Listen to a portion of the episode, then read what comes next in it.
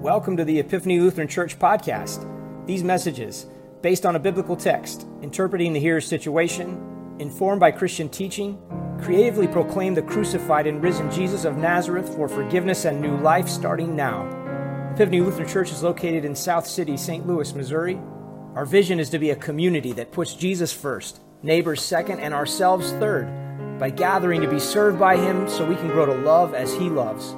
Learn more at epiphany-stl.org. That's epiphany-stl.org.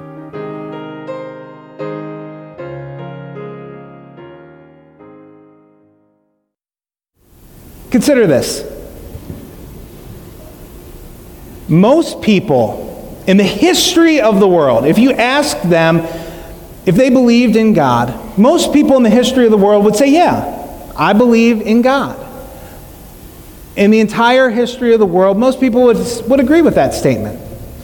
Where it starts to get interesting is when we start to think about and ask who this God is, what this God is like, how this God works. I mean, is, is this some sort of a spirit? A person? Is this like the Force in Star Wars? That was for you, Ruth. Is this someone that we can know personally, have a relationship with? Is this God distant on a faraway planet? Is this God close to us here on earth? Is he angry at us? Does he love us? Does he want to have a relationship with us? All these sort of questions start to sort out what it is that we are talking about when we're talking about God. And that's why our, our passage today from Exodus chapter 3 is so helpful for us. It is so enlightening to us in understanding who it is that we believe in as God, who this God is. And what we start to discover is something very remarkable about the Christian God. Our God is a seeking and sending God. Our God is a seeking and sending God. And we see that in this incredible encounter between Moses and God in this, in this scrub brush in the middle of the Midian desert. Moses, this old man, this shepherd, and yes, even murderer. Moses, in this conversion moment, this encounter with the living God, helps us to see who God is, and He is a seeking God. Now, I, I, think that a lot of times we can hear this story and we think that the remarkable thing is that there's this bush that's on fire and it's not burning up. That that's the really remarkable thing about this encounter in Exodus 3. But that's not what's so special. That's not what's so remarkable. What's so remarkable is the presence of God is there at all. That God is speaking to people at all that he's on speaking terms with us in any way.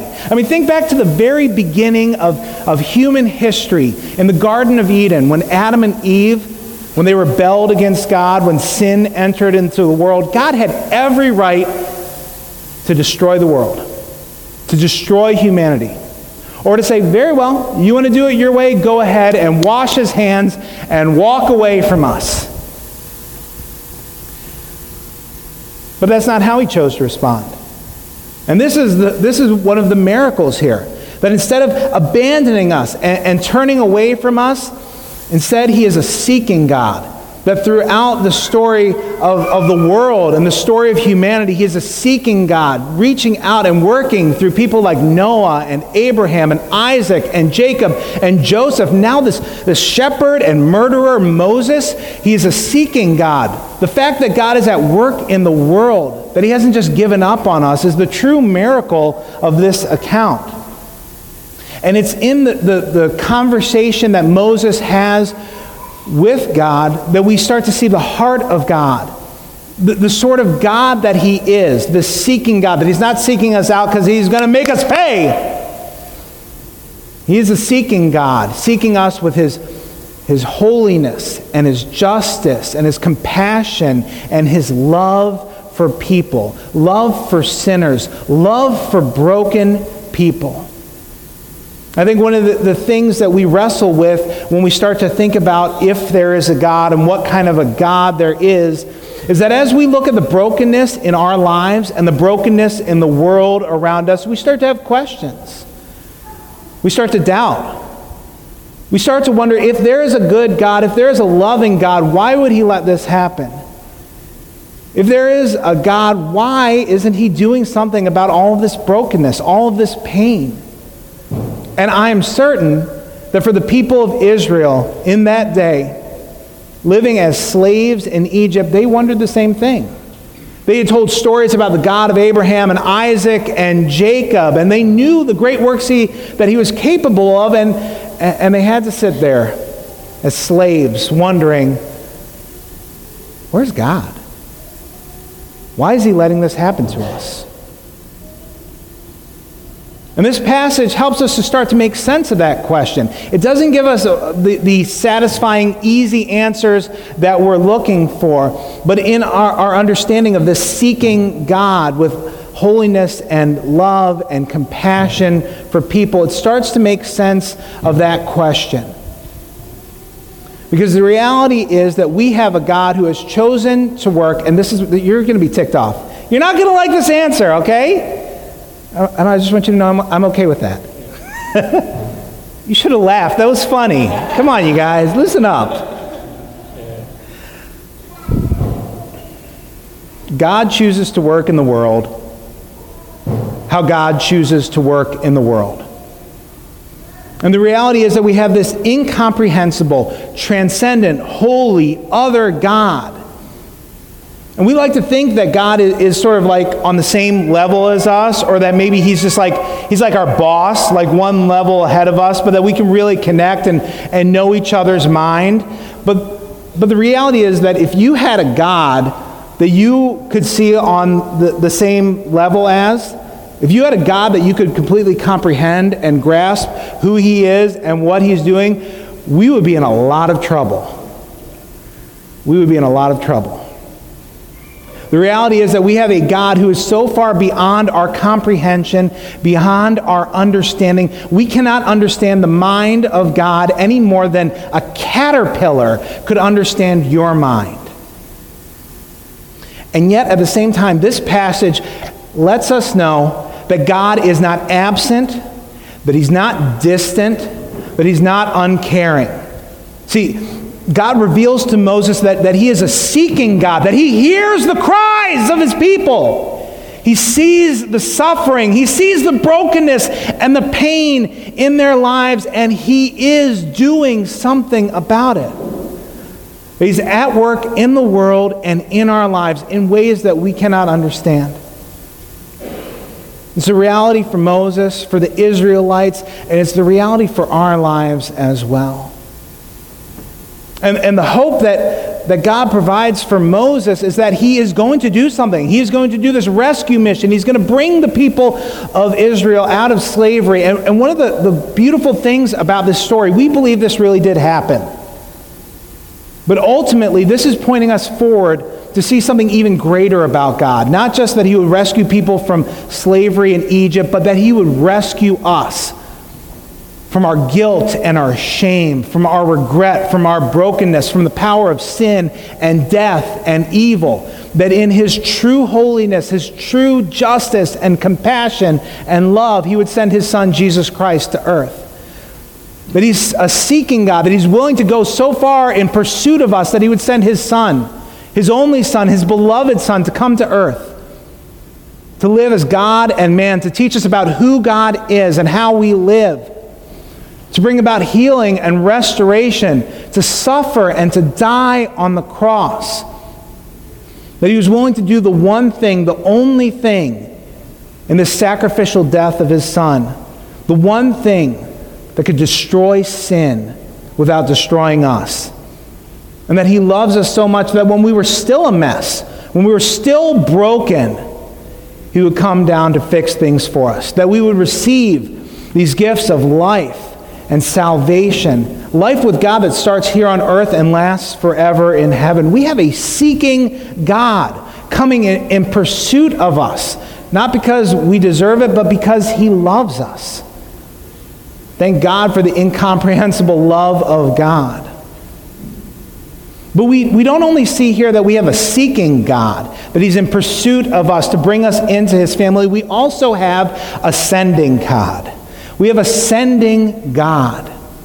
I mean, think about when, when uh, Moses encounters God in the burning bush. It's not like there's God was in this bush. He's like, hey, Moses, come here, man. Come here, come here, come here. Yeah, no, it's me, God. Here, come here. Let me tell you something. All right, here's the deal. I've heard about the Israelites. They're in a lot of trouble. I'm going to go and rescue them. I just thought you should know. All right, I'll see you later. Enjoy shepherding. That's not how God speaks to Moses. He doesn't just come to tell him the things that he's done and the things that he's going to do. He's come to call Moses, to bring him into a relationship with God, and then send him out.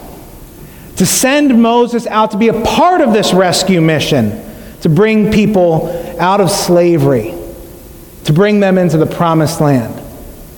I don't know. I, I, think that one of the challenges we have is sometimes we get familiar with these stories and, and, it kind of becomes like white noise. We don't really see how extraordinary things are after a while. Maybe you've heard this story in Sunday school year after year. Maybe you've watched the Ten Commandments year after year and you think, yeah, this is the way the story goes. Burning bush, Moses goes to Egypt, rescues everything. Yeah, yeah, yeah.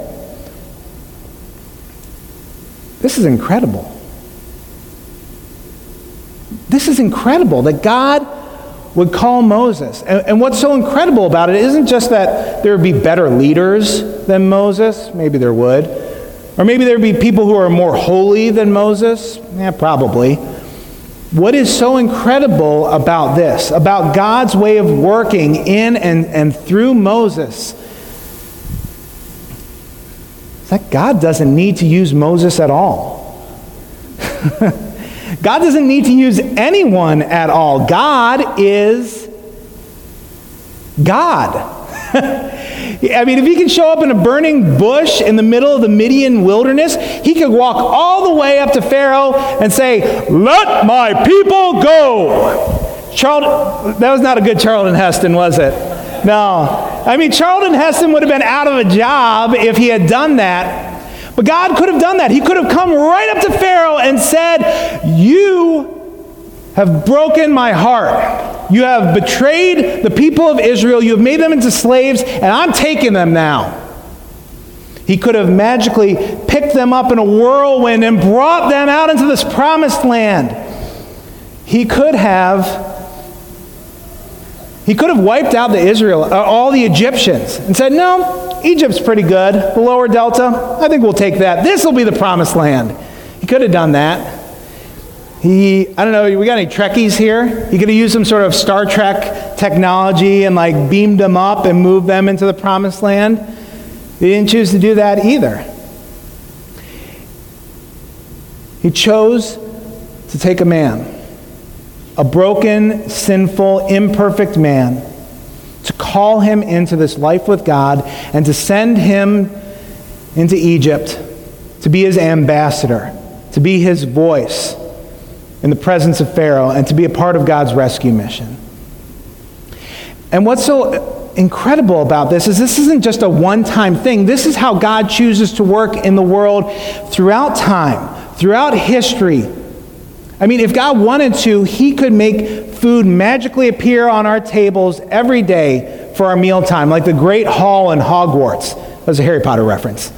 He could have perfect houses for each of us just magically appear where we want them to be. Maybe it's one of those 300 square foot tiny houses for you weirdos. Or maybe it's a 2,500 square foot house with a four season porch and great views. He could have done that. He could make us pop up out of the ground as fully formed adults, like these incredible Cabbage Patch dolls, coming into life as adults. But He doesn't choose to do any of that. Instead, He works in the world. He provides for our needs through our work and through the work of others. He gives us the blessing uh, of families and relationships and life together for nurture and development and care. He calls us together to be the church and holds us together that we can be his hands and his feet and his voice to bring about the, the physical and emotional and spiritual healing of the people around us. He doesn't need to do any of that, but that's how He chooses to work. He chooses to work through you. You are the way that God has chosen to work in the world in this time and place. It is not an accident that you are here today. It is not an accident that you are alive at this time and place in history. God has sought you out to make you his own. Maybe you're still resisting. Maybe you're still fighting. Maybe you're saying, no, no, no, no, no. He is seeking you out to claim you and then send you out to be his ambassador in the world.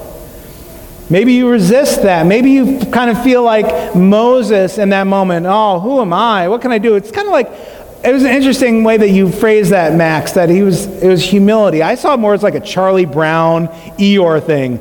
Oh, what if they don't listen to me? What if they don't like me? Oh, bother. like, come on, you sad sack. But maybe it was more humility. I like that too. Moses felt totally inadequate for the task. He felt totally inadequate for the calling and the responsibility God was giving to him. He lacked the leadership skills the capabilities and the strength to accomplish the task. And you know what? He is absolutely right. On his own, he could do none of that. But that's the point. God was the one who was going to rescue the Israelites from Egypt. God is the one who is going to deliver them. Moses' task, his calling, was to trust God, to listen, and to respond accordingly. That's our task as well. When there's opportunities to cut corners at work, to make unethical choices, when it comes to our, our relationships with others, whether it's to forgive or, or to love and accept, whether, whether it's to make the wise choice or to make the foolish choice. It's not us, it's God working in us and through us. It's over and over again in the tasks and callings that God gives us.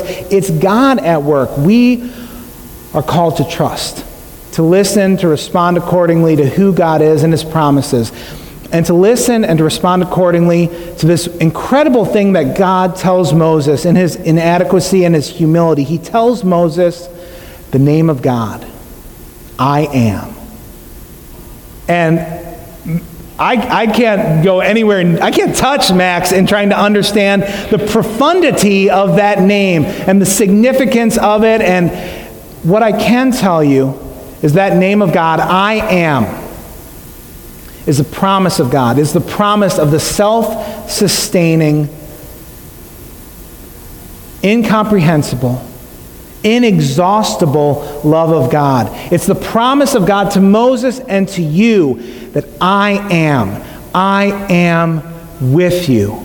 And I am always going to be with you. I am with you and I will always be with you. Moses, I, I, am with you and I will be with you as you face down Pharaoh, as you lead the people through the Red Sea. I am with you and I will always be with you. As you and I go through sickness and health, I am with you and I will always be with you. As you face loss and failure and disappointment, I am with you and I will always be with you through the daily grind of work and family life, through our regrets and shame and guilt, I am with you, and I will always be with you. It's the promise of God, of His love and His power at work here on earth for you and working through you. I'll, I'll wrap up with this. As we think about the significance of, of this and what it means that God has promised, I am with you, and I am always going to be with you that we have a seeking and sending God. It makes me think of this, this story after World War II. One of the tragedies of that war where there were, there were all sorts of orphans in Europe left without parents. They'd experienced the horrors of war and they, they were left without parents. And so these orphanages were filled with children who had experienced this tragedy. And during the day, they were fine. Normal kids running around, laughing, playing, but at night these children were filled with terror. They were filled with fear as they thought about what had happened, and they were filled with fear as they thought about their future. And at some point at one of these orphanages, I don't know how they thought of this, but they started to give every child, every orphan, a small loaf of bread as they went to bed. And these children would, would sleep, holding on to this little loaf of bread. It was a promise to them that they had been provided for, they had been cared for, and their needs had been met that day. And it was a promise that, that they were going to be cared for and provided for the next day as well. You and I have an even greater promise than that. Not a little loaf of bread. You have the promise of the bread of life, the promise of Jesus Christ. That in his death and his resurrection, you have been claimed as God's child. That your life is not defined by who you are or what you do, but who Christ is and what he has done for you. It is the assurance, the promise that I am with you and I will always be with you. Who is God? He is a seeking and sending God who has promised to be with us always. As we hold on to that assurance, let us be the hands and the feet and the voice of Christ in our daily lives, in the midst of the relationships God has called us into, now and throughout our days ahead. In the name of the risen Christ, amen.